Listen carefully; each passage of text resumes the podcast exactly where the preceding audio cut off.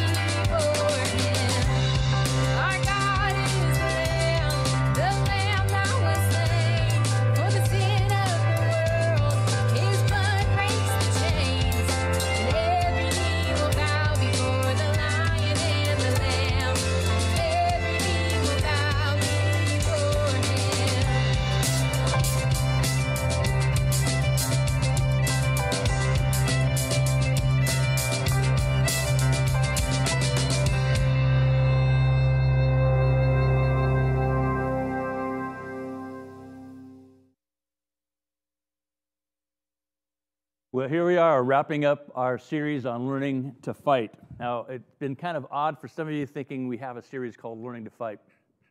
Uh, the fuller context is that we're learning to fight the good fight of the faith uh, out of this identity we have uh, from God Himself, that we are beloved children of God. He's done everything necessary to bring us into relationship with Him, to restore us as He restores all creation. And so we've been talking about how do you fight this good fight of the faith? How do you wage love, uh, joy, peace, patience, kindness, goodness, faithfulness, gentleness, self-control? These are the these are the the, the weapons really. Uh, these are the technologies that we use in this process, this commitment to fighting the faith. So we've talked about uh, the peace that God gives us to fight the battle within us. Uh, we've talked about the fact that God gives us courage to face uh, every challenge before us. Uh, we talked last week about the persistence and perseverance that is ours in Christ as we continue to focus on Him and to move toward Him as we move through life. And so today we're wrapping up by talking about God's provision for us. God provides for us. So that's the big idea of the morning. God is providing for you wherever you are, uh, in whatever situation you are facing challenges or opportunities caring for people, being cared for by people. So let's jump in. First big idea of the morning is this right now, right where you are, you have everything you need.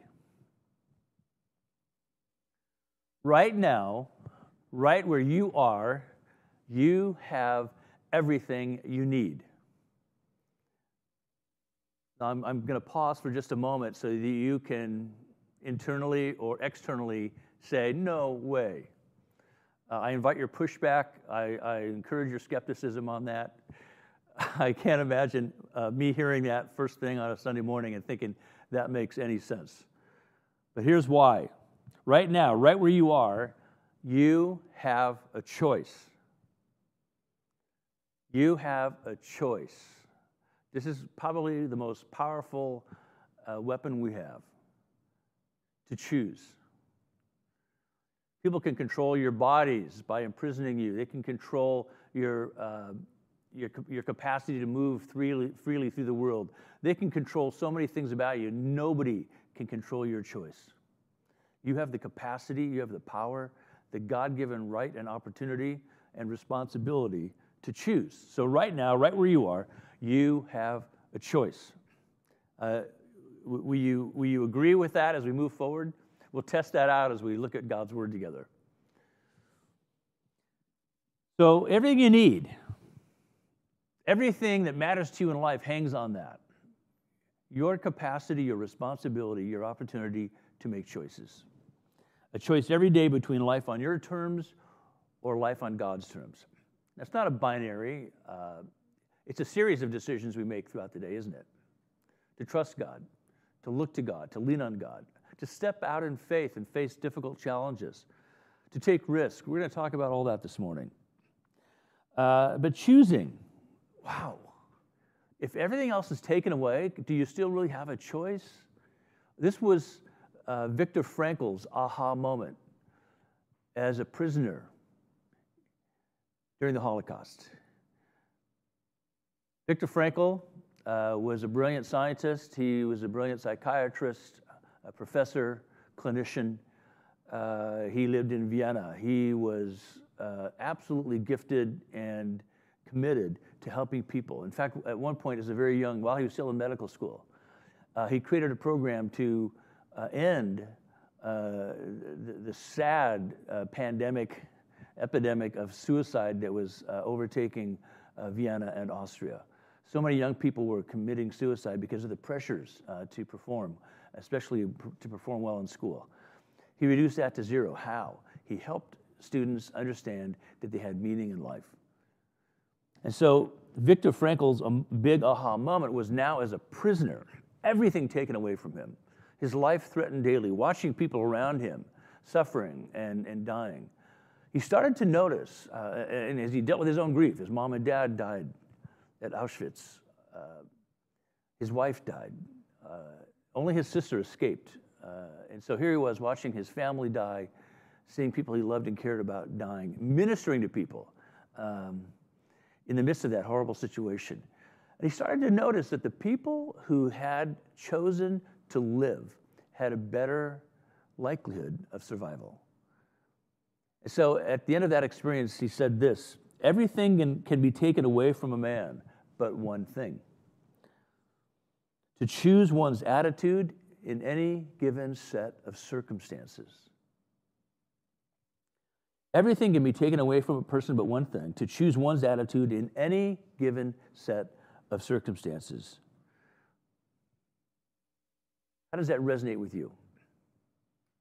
Here's somebody who believed that theoretically before he went into uh, that hellacious, horrific uh, concentration camp experience. But he came out of it more convinced than ever that this was true.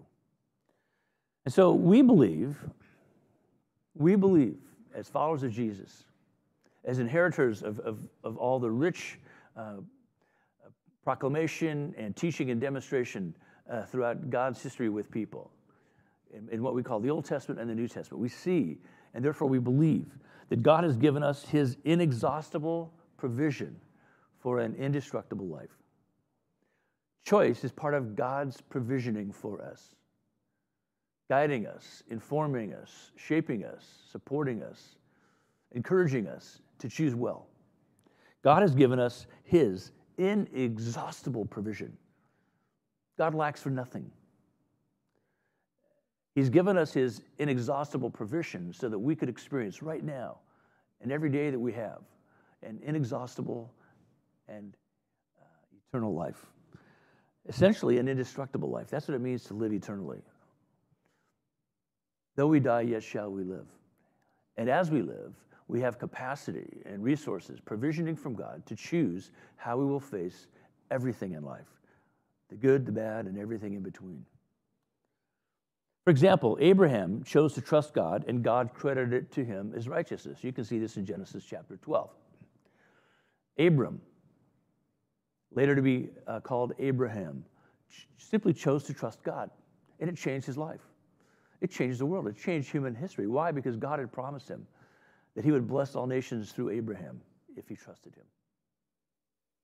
And then at a key point, when, when Abraham uh, received the, the greatest answer to prayer that he could imagine, his son Isaac, uh, God tested him. This is one of the most problematic, controversial passages in the Bible. We won't go into it today, but simply uh, let me refer to it. At, po- at some point, uh, you see this in chapter 22 in Genesis. God calls Abram, later Abraham, to sacrifice his son Isaac. That wasn't uncommon for, for, for people, for tribes to sacrifice children, but it was absolutely not what God was about. And yet he, he, he called Abram to trust him in this situation. And Abraham, Abraham trusted him, and God provided for him. He provided a ram to be the sacrifice on what was called Mount Moriah, where we believe the Temple of Jerusalem uh, was built. Abraham chose to obey God, and the Lord provided for him. In fact, Abraham called the place Jehovah Yireh, uh, this is the place of the God who provides. So we believe, likewise, in Jehovah The God who provides for us. Uh, later, Joshua said to Israel, as the people came back from captivity, uh, having been on the Exodus march for 40 years coming out of Egypt, standing now at the outside of this land of provision that God was providing for them. Uh, Joshua said this to the people Choose this day whom you will serve. He said, As for me and my house, we will serve the Lord. Powerful, powerful moment of choice.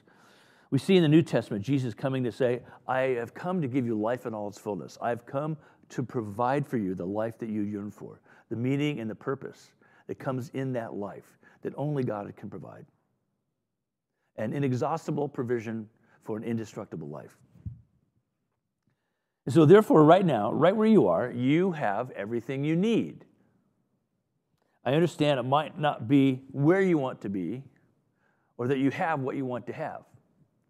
But right now, right where you are, you have a choice. You can choose the attitude with which you will face and embrace and deal with your present situation.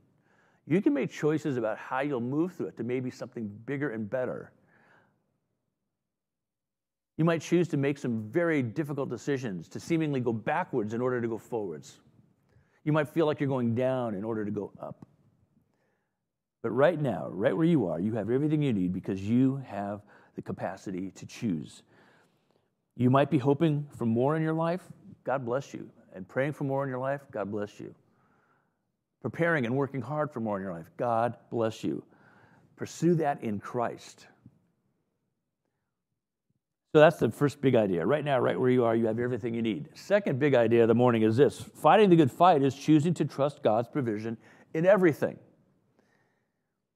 Fighting the good fight of the faith is choosing to trust God's provision in everything, which means that God might not provide what you want when you want it, but you will trust Him anyway. Abraham trusted God for a very long time without seeing his prayer answered in the son that finally God gave him in Isaac. God provisions us with what we need to fight the good fight of the faith. God knows better than we what we need and when we need it. He also honors what we want. He wants to give us the desires of our heart as our hearts align with His. So He might change your circumstances. For sure, though, I can say that He will change you in the midst of them. Perhaps God will change your circumstances. And I hope He does if you're dealing with very difficult circumstances. You need to escape from something. You need to um, uh, embrace something uh, that's just out of reach. I really do hope and pray that God will change your circumstances according to His will for you and your heart for Him. But I can tell you for sure that in the midst of your circumstances, God will be changing you. And that might be the most important thing to understand about God's provision. As we choose for Him, He changes us.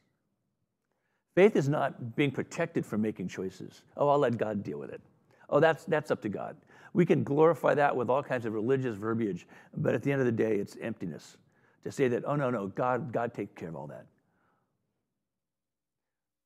What God takes care of, God takes care of our capacity to learn to trust Him through an informed faith, a faith that fills us with knowledge and hope, confidence in the living God and increasingly confidence in our capacity to make wise choices under His guidance, guided by His word, guided by His people, wise counselors and mentors in life. So we can never put off that responsibility to choose on anyone. Will you choose? Now, if you're in a casual situation and you can't decide where to go to dinner or, or, or, something else that's fairly trivial, important but not that important, you might say to somebody, Oh, you choose. It's an act of graciousness, deferring to them, whatever you feel like. But when it comes to the important things of life, it's us and God accountable to the body of Christ to say, I choose this day whom I shall serve.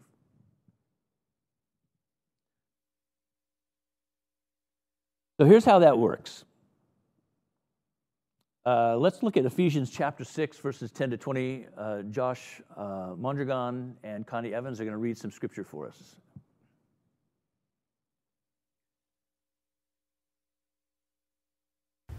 Ephesians 6 10 through 20. Finally, be strong in the Lord and his mighty power. Put on the full armor of God so that you can take a stand against the devil's schemes. For our struggle is not against flesh and blood, but against rulers, against authorities, and against the powers of this dark world, and against the spiritual forces of the evil in the heavenly realms. Therefore, Put on the full armor of God, so that when the day evil comes, you may be able to stand your ground. And after you have done everything to stand, and firm then, with the belt of truth buckled around your waist, with the breastplate of righteousness in place, and with your feet fitted with the readiness that comes from the gospel of peace. In addition to all this, take up the shield of faith with which you can extinguish all the flaming arrows of the evil one. Take the helmet of salvation and the sword of the Spirit, which is the Word of God. And pray in the Spirit on all occasions with all kinds of prayers and requests. With this in mind, be alert and always keep on praying for all of the Lord's people. Pray also for me, that whenever I speak, words may be given to me so that I will fearlessly make known the mystery of the gospel, for which I am an ambassador in chains. Pray that I may declare it fearlessly as I should. Thank you, Josh and Connie. Fantastic. So be strong in the Lord and in his mighty power. Recognize his provision for you. That's what his mighty power is about. He can provide what you need when you need it. We might have a disagreement with God about what we need and when we need it. But God knows what we need and when we need it. Be strong in the Lord and in his mighty power. How do you get strong in the Lord? Well, first of all, he brings strength with him as he comes into our life. He gives us strength through his Holy Spirit. He also gives us strength through his word. Not the word sitting on a table or on a bookshelf somewhere, but his word coming into our hearts uh, and into our minds, working its way out into our hands, how we actually live, how we make choices. That's God's power at work for us to appropriate the knowledge of God and to be transformed by it, to be able to then live wisely and choose wisely because of Him. Uh, his people give us strength. When you feel like giving up, when you feel like giving in, when you feel like walking away, when you've concluded that you just can't get it right or that God can't get it right. The people of God will remind you, you know, you're a beloved child of God. Uh, maybe you need to eat. Maybe you need to sleep. Uh, maybe you need to uh, confess your absolute need for His absolute grace. Because really, though you've been using God's name, you've been really um, doing everything in yours. That's a hard place to come to. But sometimes uh, our brothers and sisters will say, you know what? I think you're holding on to something or you're pushing hard for something. It doesn't seem like you've really given that to God. It doesn't seem like you really trusted God. Are you close enough to anybody? Are you scary close enough to people that they could be that honest with you because they love you that deeply? See, this is where we get the power of God.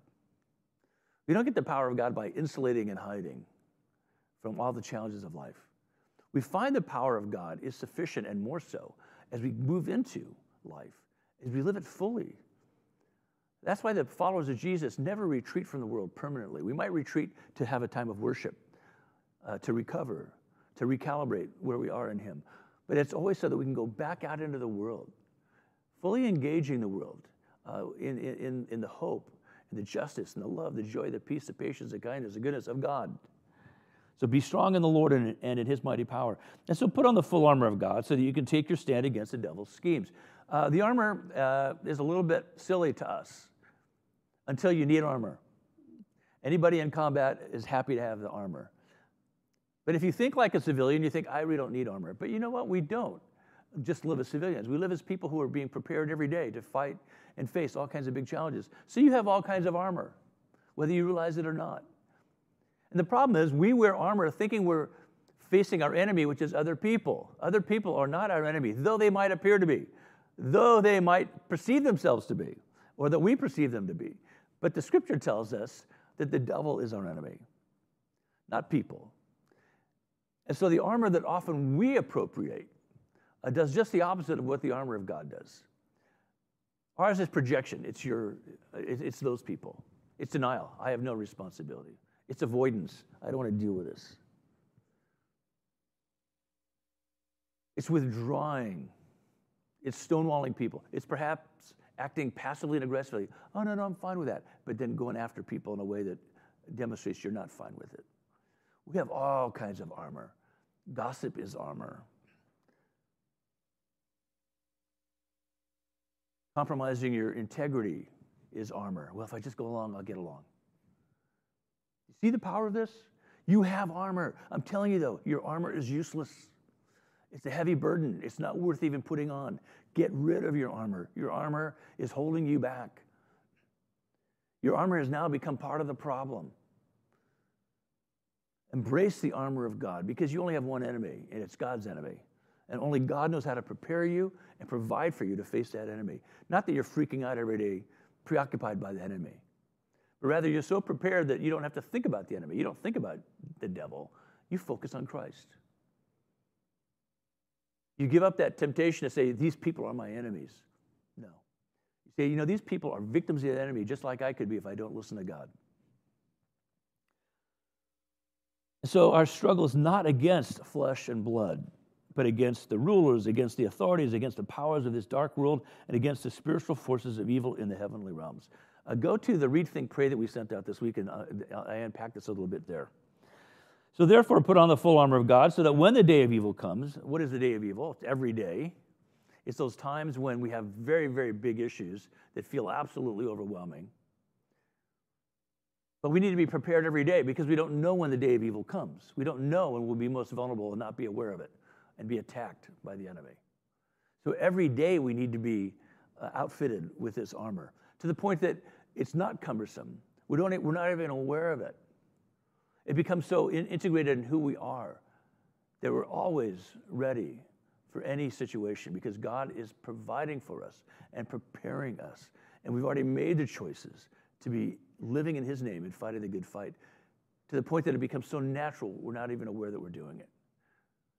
This is the beauty of watching two people who've been working on learning how to dance. They move so beautifully together. This is the, this is the, the payoff for somebody who's really worked hard to learn how to surf. That fluid, paddling out, getting up. They don't pearl. Uh, they, they, they don't look awkward. They just get up and they surf and they, they get off the board and do it again. You watch a person ski, you listen to a person sing. All those things that over, over time, the discipline, the persistence and perseverance, the courage to step out and do things that we're not comfortable doing, to overcome that anxiety that God replaces with peace. See, that's all part of this integration of God's armor into us. So that when the day of evil comes, you may be able to stand your ground, not be pushed aside, knocked over, crushed. And after you've done everything, to stand. To stand. To stand on knowing who you are and where you are and what your meaning and purpose in life is about. That's what it means to stand. There's a security and a confidence that comes with that. There's also a great deal of humility that comes with that. A graciousness comes with that. To allow people to be themselves, not try to force them into your mold for what you want them to be. A confidence in yourself and, and confidence in other people's capacity to be themselves. And so stand firm with the belt of truth. We need truth. We live in a world of lies. Not necessarily in, intentional lies, but assumptions and conclusions that we draw about life that, in effect, deny the truth. And what denies the truth is a lie. There's no God. There might be a God, but He doesn't care. Believing in God is wishful thinking, it's for weak people, it's a crutch. Well, it is, in a sense, for weak people, people who aren't strong in the Lord. It is a crush because you can't walk strong and take your stand, but for the Lord. The breastplate of righteousness, protecting your heart to be rightly related to people. It's not literally the organ of our heart, but when we talk about our heart, as you know, we're talking about being uh, right. We're, we're talking about being in right standing with God and with people. We're talking about goodness, generosity, all those things that are endearing to people and build relationships. Having one's feet fitted with the gospel of peace.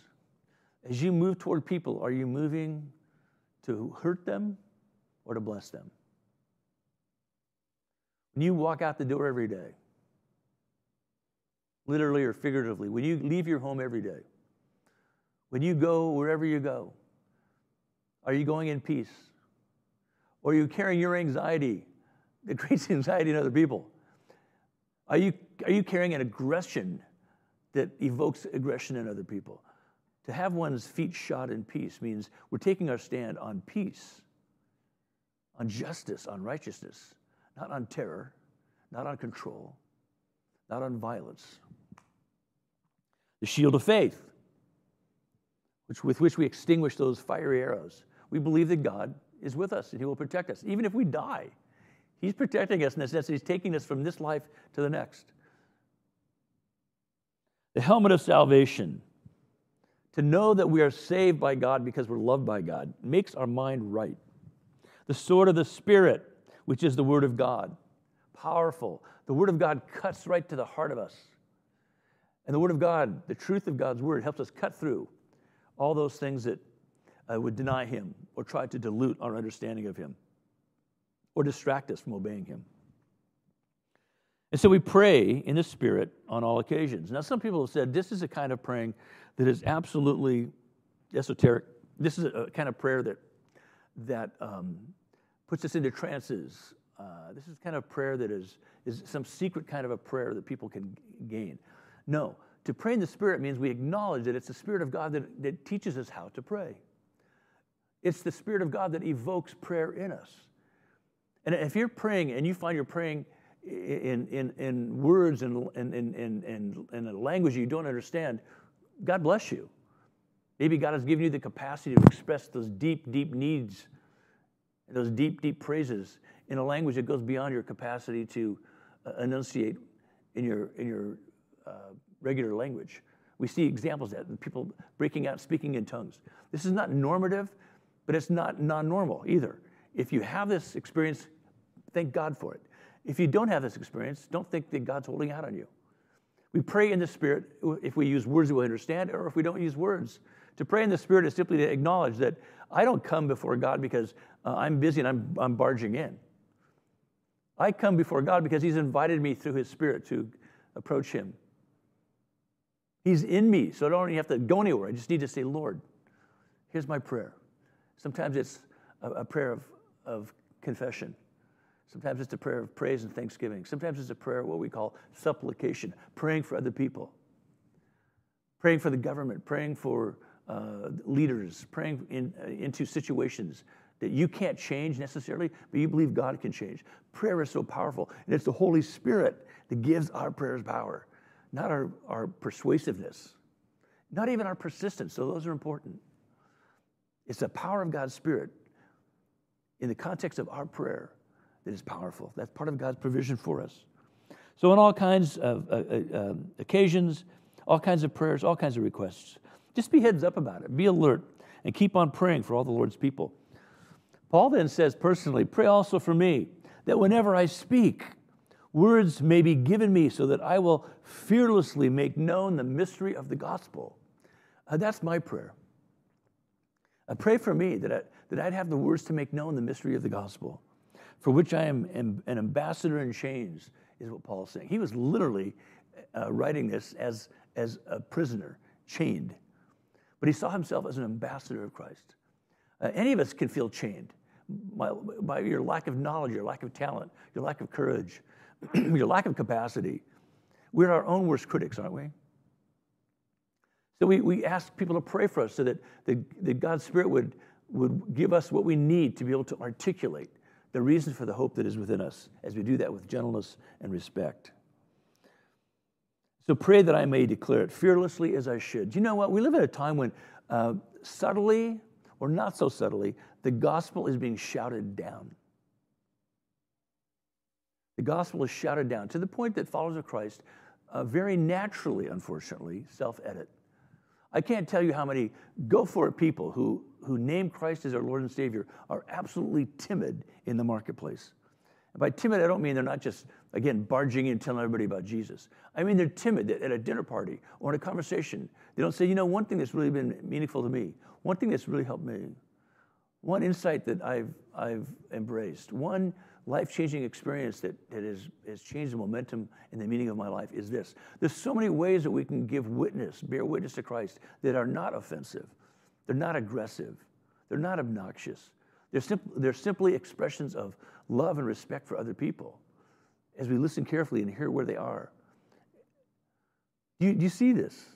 Do you see that the timidity of the church is an offense against God? It says God cannot provide for me adequately. I've got to choose to minimize my dependence on Him, minimize my relationship with Him. It becomes a, a, subtle but very effective form of denying Christ. Now, nobody wants to deny Christ. Peter didn't go to deny Christ on that last night of Jesus' life, but he was so overwhelmed with fear about what others would think or what others might do that he capitulated to that fear. And pretty soon he concluded, unconsciously, but very demonstrably, God cannot provide adequately for me. I have no choice but to deny him. These are maybe harsh words to you. I hope they're not harsh words. I intend them to be helpful words to you. Nothing and no one can separate you from the love of God. Nothing and no one can overwhelm you. It's our head not counting the power of our salvation that overwhelms us. It's our faith not re- repelling and repulsing those, those flames of the evil one, the flaming arrows of the evil one that undoes us and overwhelms us. You see what overwhelms us? When we try to provide for ourselves, we will always be overwhelmed. When we stop making choices in the context of who God is and who I am in Him, we're done for. And so, by the way, what's the mystery of the gospel? It's what we're talking about. That in this world in which we live, in Christ, right now, right where you are, you have everything you need to prevail. That's the mystery of the gospel. How can that be? It doesn't look like that. In Christ, God has revealed what we're up against and what He's doing about it. That's the mystery that, in ways that we don't even understand adequately, God Himself is fighting the battle. The Lion of Judah. That song is a beautiful expression of what we're talking about. We're in a fight, the origin of which is described in Genesis 1 to 11. Read it later. You'll understand the origin of the fight that we're in. And it'll make you appreciate the mystery of the gospel that God Himself took on that fight on our behalf. This precious yet troubled world is under siege. That's why we fight. What God created for our benefit has been in a state of constant duress. That's the remedy of the gospel. God came into the world to establish his kingdom and to restore his creation. That's us. Everything about this world was created in and through Christ for God's pleasure and ours. The reason the Son of God appeared was to destroy the devil's work, is what the Apostle John wrote in his first letter. We call it 1 John 3 8. But right up front in that letter, he said, The reason the Son of God appeared was to destroy the devil's work. He's fighting the good fight of the faith. Paul wrote to the Colossians saying, For God has rescued us from the dominion of darkness. We're no longer subject to the devil, we're no longer trapped in his kingdom. He's, God has brought us into the kingdom of the Son he loves, in whom we have redemption, the forgiveness of sins. We are free. We are free. God has provided for our freedom. And that's why we get to choose as free people. No matter what you deprive me of, no, no, no matter what you might do to me, we say to the world, I will choose to serve the Lord. I belong to Him, not to you. And because I believe in Him and belong to Him, I will love you in spite of your behavior toward me. That's powerful. That's radical. Nobody can vanquish a foe who talks like that. You may kill me, but I will love you. You may torment me, but I will pray for you. You may dismiss me, disown me.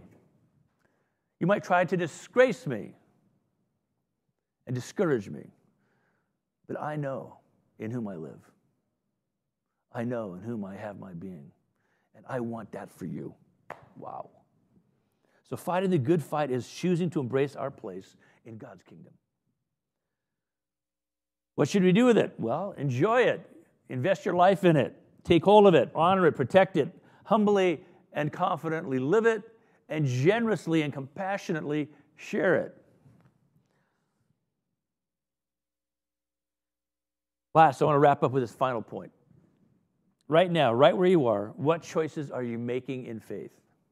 Maybe you're making all your choices in faith. God bless you. Keep doing that. It might be hard. You might be making all the right choices and everything is going uh, wrong. Hang in there. This is what persistence and perseverance, courage and peace are all about. That's what we've been talking about. But God is providing for you and will continue to provide for you. Keep choosing Him. Are you living your faith fearlessly or fearfully? What risks are you avoiding that you should be taking?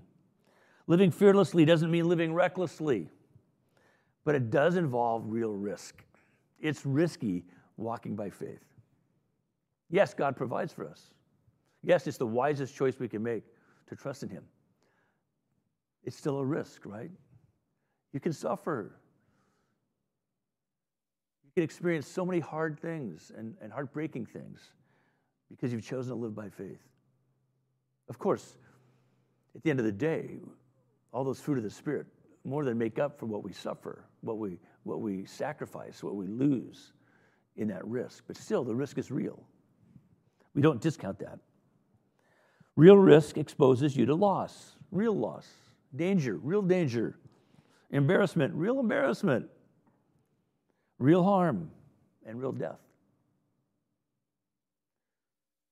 One of the great early leaders of the church said that the blood of the martyrs is the seed of the church. Martyr, just a word that means witness. The blood of those who witness for Christ, who die in their witness, is the seed of the church. What does that mean? It means that it empowers us and encourages us to go and do likewise, not to want to die, to put ourselves in danger's way just to somehow look like we're being impressively uh, faithful, but rather in the normal course of life, to face danger and even face death because we believe that there's no more uh, real life than the one that Christ gives us. So, why would you be willing to do that? Because you don't have any other options? Mm, no. Because you have different values.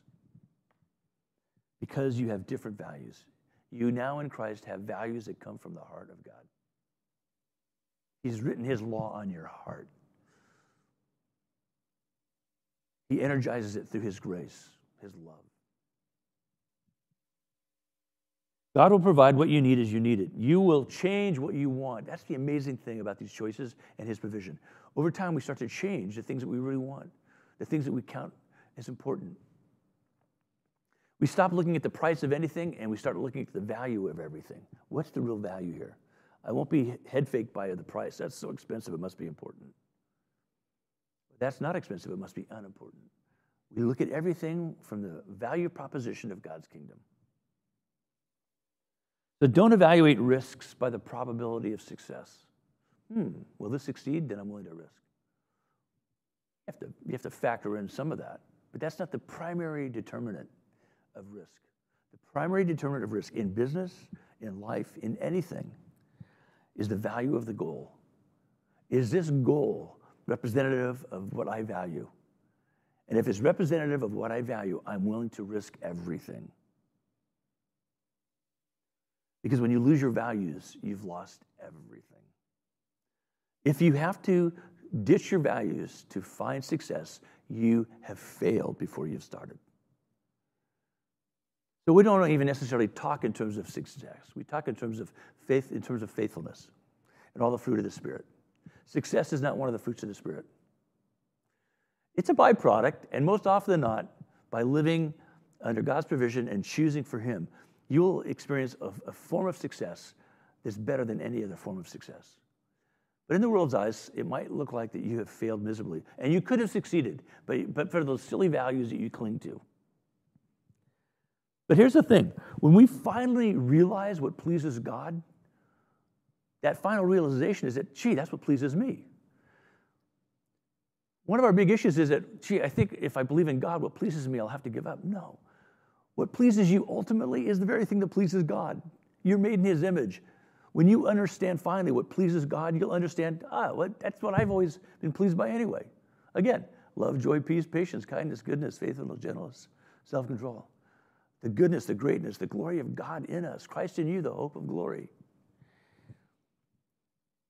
When we finally realize that, Everything changes. Why? Because we change.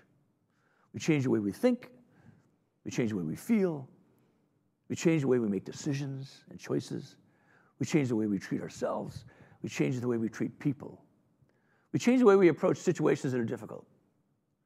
If you believe that all people are made in the image of God, all of a sudden racism matters to you. If you believe that all people were made in the image of God, economic justice matters to you. If you believe that all creation was made by the Lord and we're to manage it properly, everything about making, uh, taking good care of the creation, the environment, matters to us. And so, right now, right where we are, we have everything we need to access God, to choose God. We realize that His gospel, His good news, is everything we really need and that we really, really want.